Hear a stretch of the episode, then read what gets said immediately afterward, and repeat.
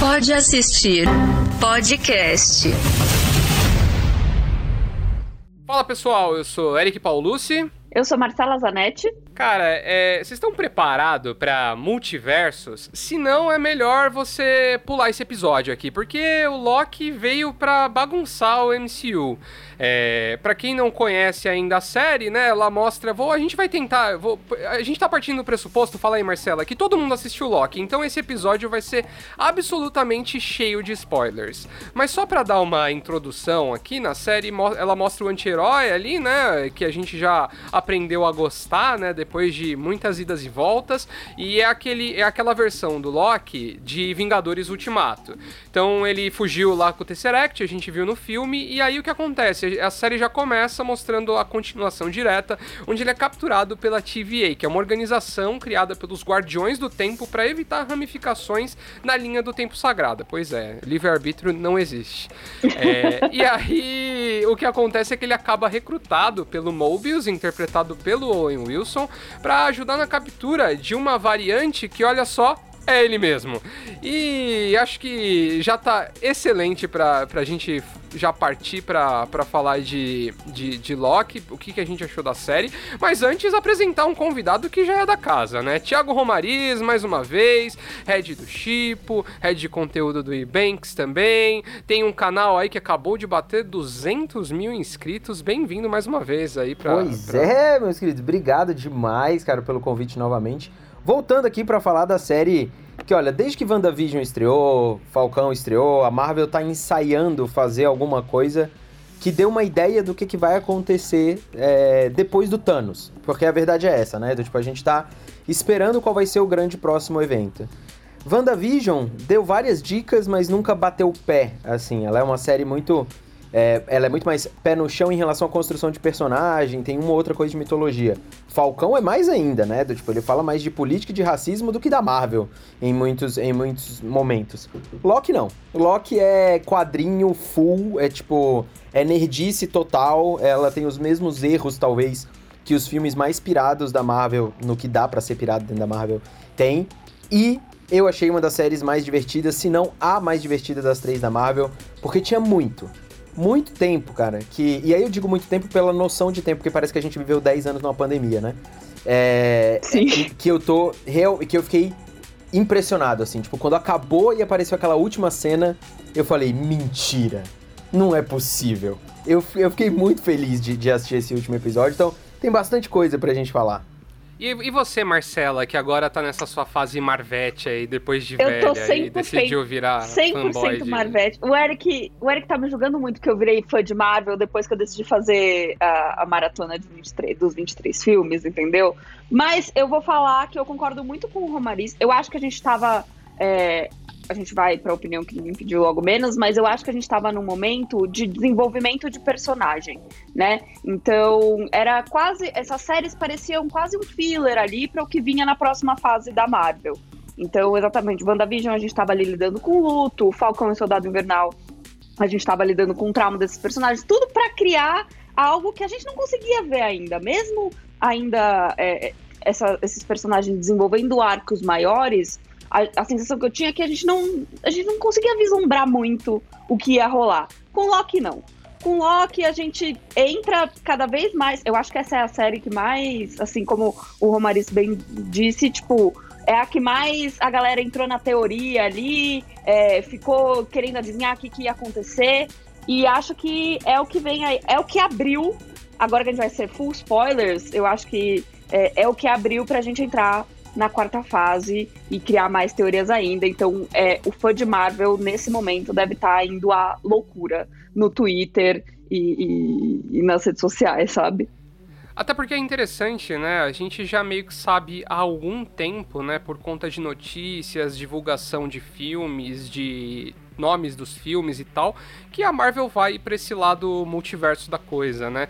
Só que talvez Loki seja a primeira vez que a gente coloque o pé lá, entendeu? Fala assim, é isso é, aqui, né? exato. né? Porque em WandaVision a gente criou muitas expectativas e diversas teorias e não sei o que. Eu não vou nem falar de Mephisto aqui, pra gente não ficar nesse assunto, mas. Pelo amor mas... de Deus.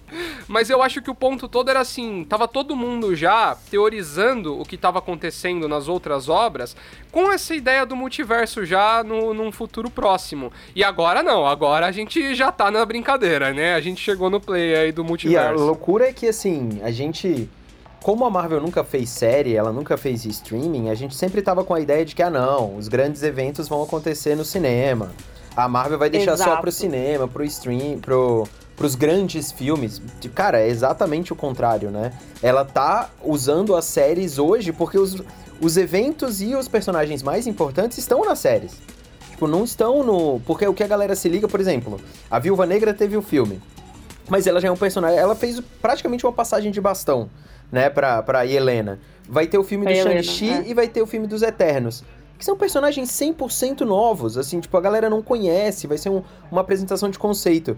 Já a Wanda, a Wanda e o Visão, o Falcão e o Soldado Invernal e o Loki são personagens que todo mundo já conhece. Então ali está a preparação para o que a gente vai ver lá pra frente. E eu achei realmente, assim, é, o- aquela última cena com a estátua e, e, na verdade, os blocos anteriores, quando a gente vê as linhas do tempo, cara, tipo, bagunçou.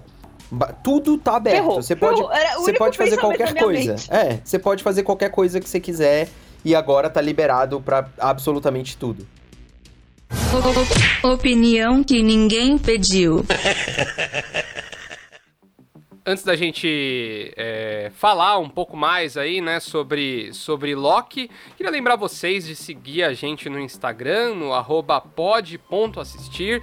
É, você talvez esteja assistindo a gente no YouTube, então sempre aquela, aquele velho lembrete de sempre, né? Se inscreve, ativa o sininho, deixa o seu like, comenta aí, a gente sempre fica res- é, respondendo e olhando os comentários, então, pra Yes. você que tem reclamações sobre o Pode Assistir ou então quer sugerir Quer séries meter o pau na falar... gente? Tá liberado aí, espaço aberto. Se você assistir no Yahoo, muito obrigado, você paga o nosso salário. E se você tá ouvindo em algum é, serviço de podcast, não esquece de, de, de seguir a gente lá, né? Se inscrever também no serviço de podcast, porque assim você recebe uma notificação toda vez que sai um novo episódio, fazendo uma, uma menção honrosa, honrosa aqui ao Deezer, que agora estamos lá no Deezer também. Um abraço pro Yes. pessoal do Deezer aí, que tem dado uma, uma força pra gente nessa implementação. É, e agora eu vou abrir pra, pra todo mundo aí, pra fazer o seu momento jabá, né? O meu, a minha rede pessoal é Eric Paulucci, Eric com K, Paulucci com dois S e I no final. E a sua, Marcelo? A minha é arroba underline Marcela Zanetti, Marcela com L só, Zanetti com dois T's e I. Romariz, você já sabe, já é de casa. Thiago. Romariz. Thiago Romariz, arroba Thiago Romariz no Twitter, no YouTube. É só você me procurar lá.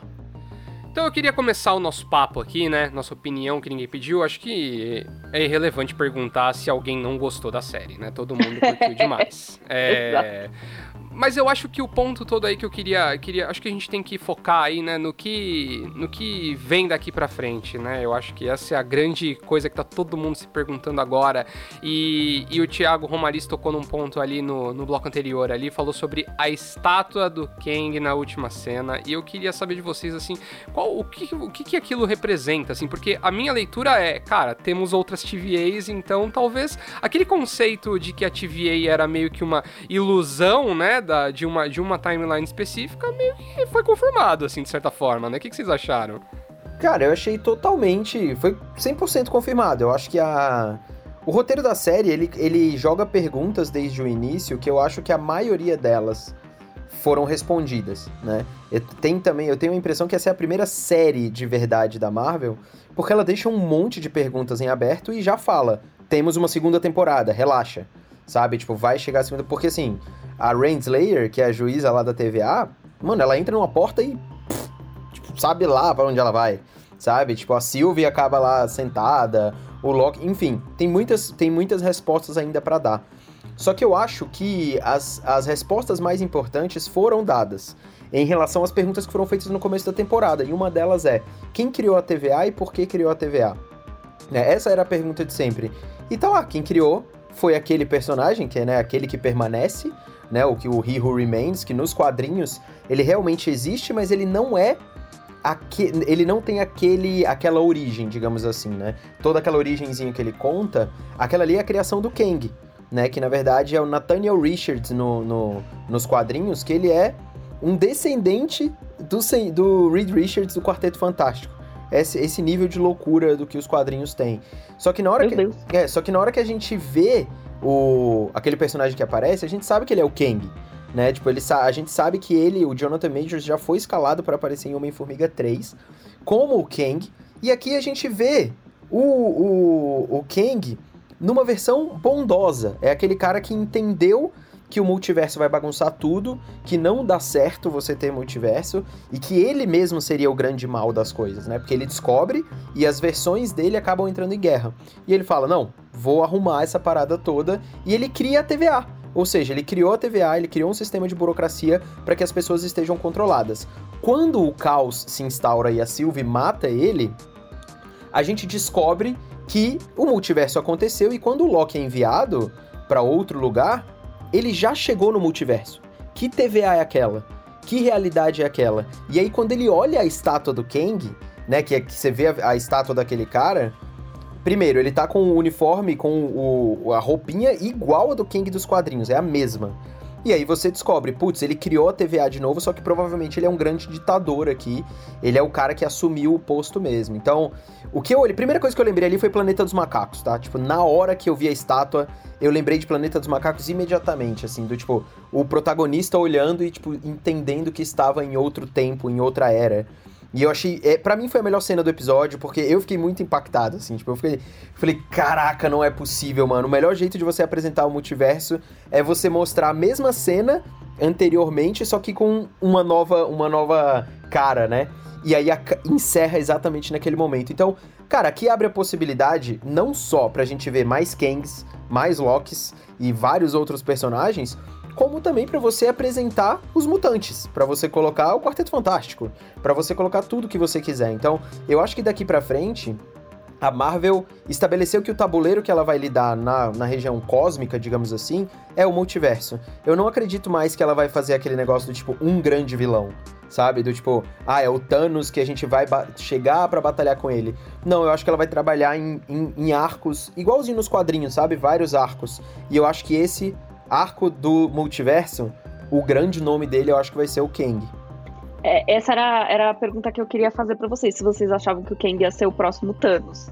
Mas acho que justamente porque, por conta do multiverso inteiro ali, não tem nem como, né? A gente tá lutando com absolutamente todos os inimigos possíveis. E eu acho que até tendo, tendo o calendário de estreias e tudo mais, assim, em mãos, né? Eu, eu também, eu não sei o que, que vocês pensam sobre isso, mas eu tenho a impressão que a gente também não vai mais ter esse lance de ter um grande evento Vingadores, assim, sabe? Um filme onde absolutamente todos os personagens. Talvez em algum momento, entendeu? Não, não, não descarto num futuro próximo, porque a bilheteria fala mais alto, né, cara? E o Vingadores Ultimato tá aí para dizer isso, né? Mas, assim, no que a gente tem até agora, né, de informação, eu acho que corrobora muito com o que o Romaris falou, né? Teremos arcos mais bem definidos com personagens não necessariamente, né? Então, por exemplo, a gente sabe que a Wanda vai estar tá com o Doutor Estranho, talvez a gente tenha algum outro personagem lá se juntando o Loki. com o, o próprio Loki. O Loki, por exemplo. O Loki o mesmo, Loki é, vai. exato. Eu acho que. E, e, assim, o Loki, o Wong, provavelmente vários outros vão aparecer lá também. E, tem, e se a gente pensar em termos de mercado, é, os filmes que mais deram dinheiro da Marvel foram sempre os que tiveram mais personagens, né? Do, tipo, que as equipes estiveram. E aí você não precisa colocar o nome Vingadores. Tipo, o próximo Doutor Estranho ou o próximo Homem-Aranha, você vai ter uma porrada de personagens junto, sabe? Do tipo, quais são os quadrinhos que mais vendem, se você parar pra pensar? Tipo, são as grandes equipes, são os grandes personagens juntos. Então é isso que eles vão fazer. E, e, e eu acho. Eu acho que é muito mais é, honesto você fazer hoje uma nova fórmula de lançamento, porque você tem praticamente duas mídias, né? O streaming e o cinema. E, cara, explore de maneiras diferentes, fazer de novo uma nova saga do infinito. Falei, não, faz, por exemplo, um arco de multiverso onde você vai ter Doutor Estranho, Wanda e Loki. Faz um arco espacial onde você vai ter a Capitã Marvel, Invasão Secreta, os Guardiões da Galáxia, sei lá, e algo do tipo. E faz um arco urbano, faz um arco ali de espionagem com é, com a, a, nova viúva, né? Tipo, a Helena, os, o agente americano, o Falcão, o Gavião e tudo mais. Então, assim, dá para você colocar várias coisas acontecendo e explorar isso de maneiras diferentes. Agora, um grande vilão, eu acho que não vai acontecer também por um motivo muito simples. a gente não tem mais Vingadores. Eles não existem. Então, não tem como você juntar essa equipe num momento como esse. É melhor você separar em grupos, pequenos grupos, e começar a explorar essas, essas ameaças. E a própria expectativa por um, por um, pelos novos Vingadores também é um combustível excelente ali, né? Pra, pra você continuar é. consumindo e assistindo as séries e assistindo os filmes. É, é, é uma coisa que vai ser inevitável, mas acho que tem uma questão interessante também, não sei se vocês concordam. Eu acho que também tem, uma, tem um ponto ali da Marvel de também não ficar se apoiando 100% em nostalgia, né? Porque se a gente tiver, se a gente parar pra pensar, cara, o primeiro Vingadores faz tempo já, hein? Tem muito, Nossa tem muito fã de Marvel atualmente que talvez tenha visto esse filme, sei lá, sete anos depois que ele saiu, porque não tinha idade para assistir quando saiu, sabe? Então, eu acho que também é uma, um flerte ali também da, da própria Marvel para você conseguir criar histórias que sejam interessantes e atrativas sem precisar dessa bagagem anterior, né, cara? Pra gente tra justamente trazer esse novo fluxo, esse novo oxigênio, porque senão vai ficar fazendo filme pra, pra, pra marmanjo de 40 anos até quando, né? Exato. Exato. Dá? Exatamente. Exato. Tipo, os Vingadores acabaram. acabaram. Eles são nostalgia hoje. Robert Downey Jr. e Chris Evans, tipo, se dá pra você dizer que 10 anos é nostalgia, mas, tipo, é basicamente isso. Então você tem que apresentar herói novo, você tem que apresentar personagens novos e você tem que contar histórias de um jeito diferente. E, e você não precisa também ficar agarrado aos contratos, né? Tem isso também. Você faz contratos novos uhum. com novos atores. Eu acho que o que você falou, Maris, de arcos diferentes em lugares diferentes, vai ser é, a estratégia perfeita deles. Eu acho que essa parte da nostalgia deve ficar na, no arco espionagem ali, onde a gente tem o Capitão América 4, a gente tem a Helena, pessoas que estão é, é, assumindo papéis que já existiam, né? Diferente de, desse, multi, desse arco do multiverso, que, vamos falar, é muito mais interessante, né? Porque é isso, a, a, não dá para bater nostalgia. Por mais que é, Acho que o, o, Capitão América novo é. Sam Wilson como Capitão América vai ser incrível. A Helena, assim, falando de Viúva Negra, é um dos meus personagens favoritos desse filme. É, eu acho que essa vai ser uma. Até falando de Madame Hydra, etc., vai ser um, um arco muito interessante. Mas eu acho que a gente quer mesmo é caos, a gente quer loucura. E eu acho que Loki mostra para mim que, primeiro, eu acho que é a melhor série das três que lançaram, é a minha favorita. E eu acho que mostra pra gente assim, não, vamos, vamos pro caos mesmo, vamos pra loucura, porque é isso que a gente quer ver na Marvel agora. A gente não quer nem nada é, é, tão heróico no sentido quase é, retrógrado, assim, né? De um Capitão América defendendo a nação. É, a gente quer doideira e, e multiverso. Então, eu, eu, acho que vai ser. Eu, eu acho, assim, só acrescentando no que você falou, eu acho que também não, não é nem só isso, assim, é que a gente acabou de vir de, de, de um Thanos, né, que dizimou metade do, do universo, e aí você entra com aquela organização terrorista, ali, acho que foi uma das grandes críticas de Falcão e Soldado Invernal, né? Sim, Essa total. falta de um, de um, de um, de um antagonista, uma ameaça né, muito que... grande, né? Exato. É, exato. E aí eu acho que em Loki não. Em Loki a gente já tá falando, pô, a gente tá falando de linha do tempo sagrada, de guerra gente, multiversica que destrói a deu... existência, né? Já deu para perceber que Loki não tava pra brincadeira quando, assim, acho que é o primeiro episódio. O cara da TVA abre a gaveta, várias pedras do infinito, assim. Ah, a gente usa de papel, de peso de papel. Naquele momento, falou assim: acabou a brincadeira. Agora a gente veio tretar sabe? Porque eu gosto, é, isso, é exatamente e... isso. E eu, eu curto muito a ideia também de, tipo, você não precisar ficar se justificando o tempo inteiro, ameaça atrás de ameaça. Mano, conta a história, Sim. fala o que, que vai acontecer, diz quem é o novo vilão, sabe? E, tipo, segue o jogo. Tipo, a gente tá aqui pra ver uma história legal e ponto final, entendeu? Então, a minha. A minha. A minha.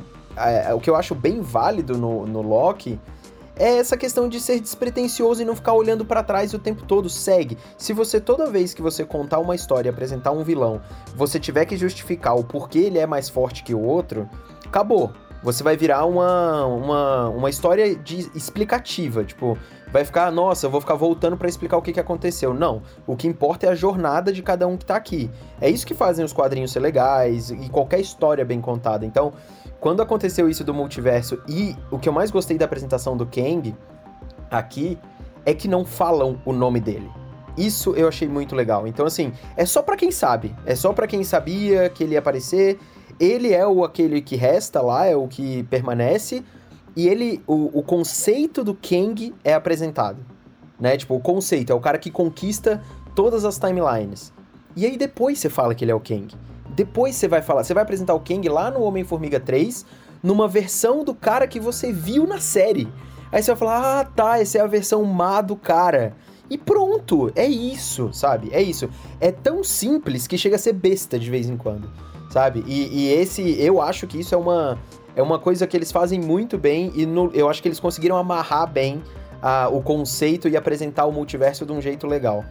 É, e o próprio, o próprio fato dele, dele falar que ele tem muitos nomes em muitas eras, em muitas realidades é. diferentes, acaba também dando essa sensação do que, tipo assim, não estamos falando dos, da, da, do mesmo personagem, né? Então, aquele que a gente viu ali é um Kang, né? O que vai aparecer no Homem-Formiga provavelmente é outro. O que deve aparecer na segunda temporada de Loki é outro também. É então, é outro, eu acho que a gente já vai. É, você vai justamente ramificando ramificando do jeito que um multiverso pede, né, cara? Trazendo diversas realidades ali da, da, da galera. É, só voltando um pouco, só para perguntar para vocês aí, aí falando um pouco sobre a série e tal, é... o que vocês acharam da Sylvie? Vai, Romariz. Cara, eu acho que assim, é... como personagem, personagem mesmo, eu acho que ela tem ela é a única, praticamente a única personagem aqui que começa com uma missão e encerra a missão, né? Do tipo, a minha missão é destruir a TVA e quem tá por trás da TVA. No fim das contas, ela encontra o cara e mata ele. Eu acho ela uma personagem legal, é... mas ela não fica no mesmo. Principalmente quando aparece o Jonathan Majors no final. Ela, para mim, é, é, assim, ainda que seja super carismática e tem um conceito de personagem muito legal, que é a variante do Loki mulher e tudo mais é, ela é a personagem que menos se destaca de tudo, assim. Porque ainda que ela consiga encerrar o arco dela, digamos assim, né, ou a missão dela aqui na primeira temporada, eu não consegui me conectar com ela é, ou me impressionar nas cenas dela como eu me impressionei com o Mobius e o Loki. Ou a própria última cena do Jonathan Majors, é, que, como Kang.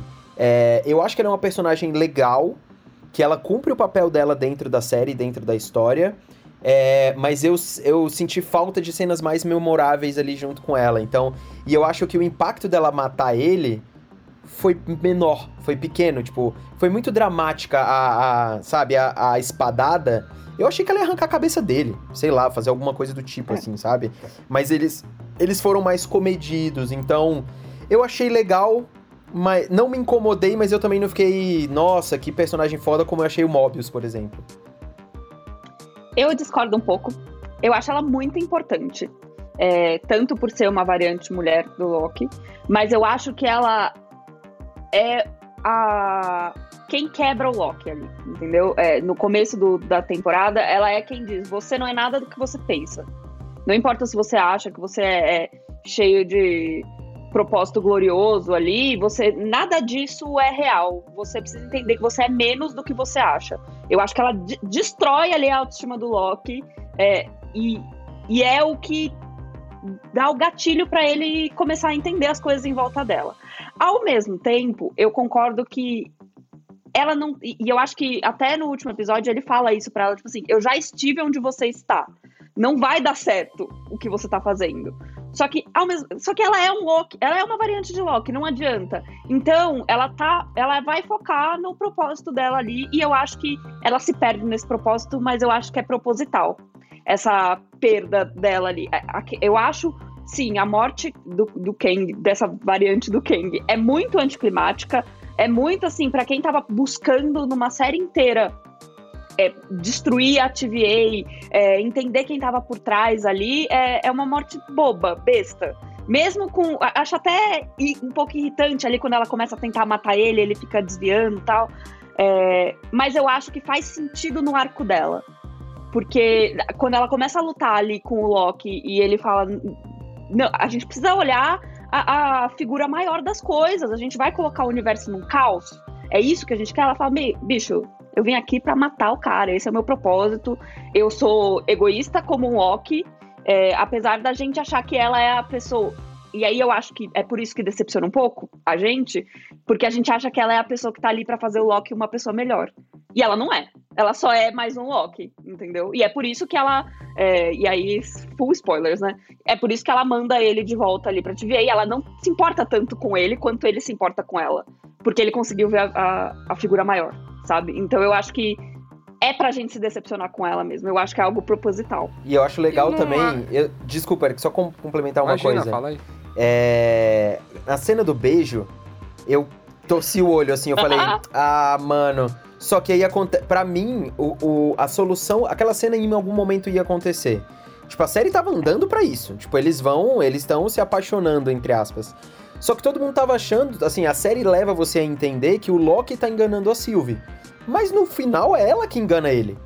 Né? É ela que É, e, e- e no fim das contas é o Loki que começou a, a se despir de algum tipo de trapaça, é trapaceado por ele mesmo.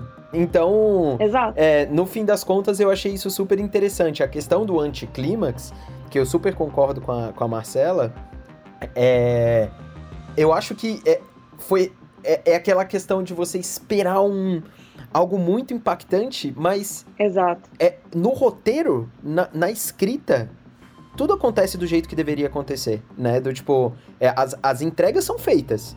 É, você pode não gostar ou não gostar, mas assim, que o arco da primeira temporada foi fechado, é, eu acho meio inegável, né?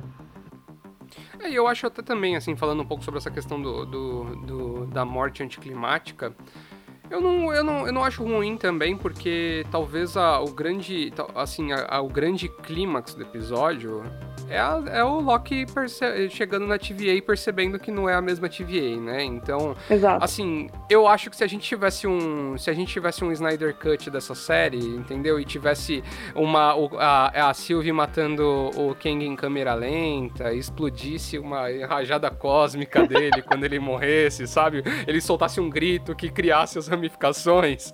Não ia ser legal, não ia ser interessante, e- sabe? e ia não ser é- galhofa e ia tirar um pouco do peso dramático, justamente dessa cena que é a mais importante do episódio, cara. Que é pra falar assim, gente, a realidade como vocês não conhecem.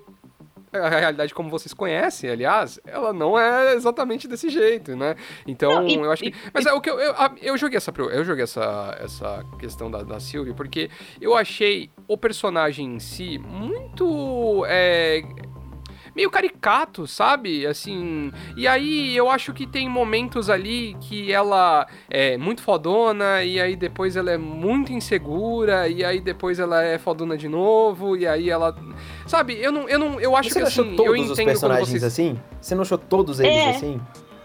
Eu acho que é proposital. Ah, mas eu acho, mas eu acho que, por exemplo, tipo, a gente tem personagens que, na minha visão, são um pouco mais bem desenvolvidos, assim. Tipo, o Mobius, por exemplo, é um personagem que eu acho que ele tem uma, uma caminhada mais, mais intensa nesse sentido, sabe? Tipo assim, o, o- os fins justificam os meios ali nas ações dele, sabe? Sim. No caso da, no caso da Sylvie, eu, eu acho que assim.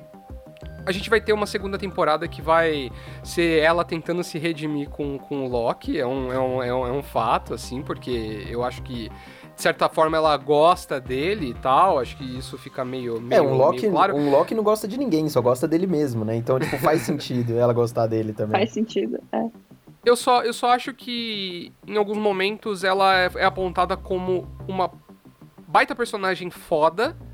E em muitos momentos ela acaba sendo só uma escada pro Loki, sabe? Aí eu acho que fica meio. Ah, cara, sei lá. É meio. Tipo assim, não é não gostar. É simplesmente assim, sentir que não chegou onde precisava chegar, sabe? Apesar dela ter o arco todo dela fechado e tal. Tipo assim, é um personagem que. Ah, não sei se. Não sei se. eu aí consigo eu ver acho- essa mesma história sem ela, sabe? Esse, eu acho que esse é o ponto, cara. Não acho. Não acho, porque eu acho que ela, ela tem o propósito ali de servir de escada pro Loki mesmo. De, de Então, mas, colocar pô, o Loki mas aí você apresenta- perspectiva. Mas aí você apresenta, bota um novo personagem, personagem feminino legal pra ser escada pro Loki, pra fazer dele um- uma versão melhor, sabe? Acho que fica meio. ah, muito diminuta, cara. É, é, eu não. Eu, eu, eu, eu acho que ela cumpre o propósito dela, mas eu acho que ela sempre. Eu acho que ela falta, falta faltam momentos memoráveis como ela teve no começo. Uhum. É, eu acho que é isso, do tipo, É, ela cumpre o propósito, mas eu acho que as cenas dela são menos impactantes do que as cenas do Loki, por exemplo, em muitos momentos. Agora, sobre o tom do personagem, eu acho que todos os personagens aqui, na verdade a série inteira, eu acho que ela é um tom acima. Em qualquer nível, assim, do tipo, ela é meio. Ela é cartunesca demais nas atuações, ela é meio. Quando eles são. Quando eles vão ter uma parte de humor, é um humor mais exagerado, a ironia é exagerada. Até o, a produção, né? O design de produção da série, ele é meio antiquado, tipo, é um negócio futurista, mas não é. É, tipo, é um negócio bem louco. Quando você vai, quando você vai ver o Jonathan Majors se apresentando como o Kang, ou aquele que permanece lá, ele também é meio, sei lá, meio esquisito. Um cara que já viveu milhões de vidas, aí ele é engraçado, mas ele é sábio, mas ele é. Sabe? É uma parada meio estranha. Então, tudo que acontece na série, eu acho que ela é um tom acima. E quem capitania isso tudo é o Tom Hiddleston. Porque você vê que tem horas que ele é um cara super dramático, meu Deus, ele tá intenso. Ele é muito teatral, né? Tipo, ele é super teatro. Ele é. E aí ele tem. Na a, hora. a atuação dele é maravilhosa, assim, é muito legal. Eu gosto muito. Nossa, a hora ali que ele, que ele é mandado de volta pra TVA É. pela Sylvie, que eles focam aquele wide shot nele, eu falei assim, eu vou chorar? Eu vou chorar. Esse homem. é- é- Mas ele é eu- maravilhoso, eu, ele senti é o muito meu bom. coração quebrando junto com ele, assim, sabe? Ele é muito bom. E eu Ele acho tá que a série inteira é um, é um tom acima, sabe? Ela é essa grande mistura de, de. Acho que do mesmo jeito que WandaVision teve aquele formato novo, né, pra, pra série, que a Marvel tentou explorar. Loki, tipo, ele joga as coisas pro alto, sabe? Fala, cara, eu tô cagando pra o que, que é formato, o que, que era Marvel antes. Porque nem, nem o aspecto personagem do Loki eles respeitam direito como ele era no Vingadores É. como ele era em nada. Não, eles fazem um novo. Eles falam, cara, caguei, vai, faz outra coisa aqui, sabe? E, e eu, eu gosto disso. Eu gosto de você não precisar ser coerente, porque as pessoas acham agora que coerência é, é sinônimo, tipo, ah, não pode ter furo de roteiro, ou algo do tipo. Não, mano, o que importa é a história que você tá contando naquele momento. E eu acho que tem, sabe, é, ele, é, ele é muito bem feito, a história é divertida. Poderia ter melhorado uma porrada de coisa? Poderia. Mas eu acho que a jornada entrega. E, e, e só de eu ter visto a estátua no final, de eu ter visto o Kang aparecendo, é, e de eu ter visto aquele final do tipo assim: você queria o multiverso? Então? Você queria destruir a TVA? Você queria. Cara, é, tá tudo ali. Tá tudo. Tudo. Absolutamente tudo.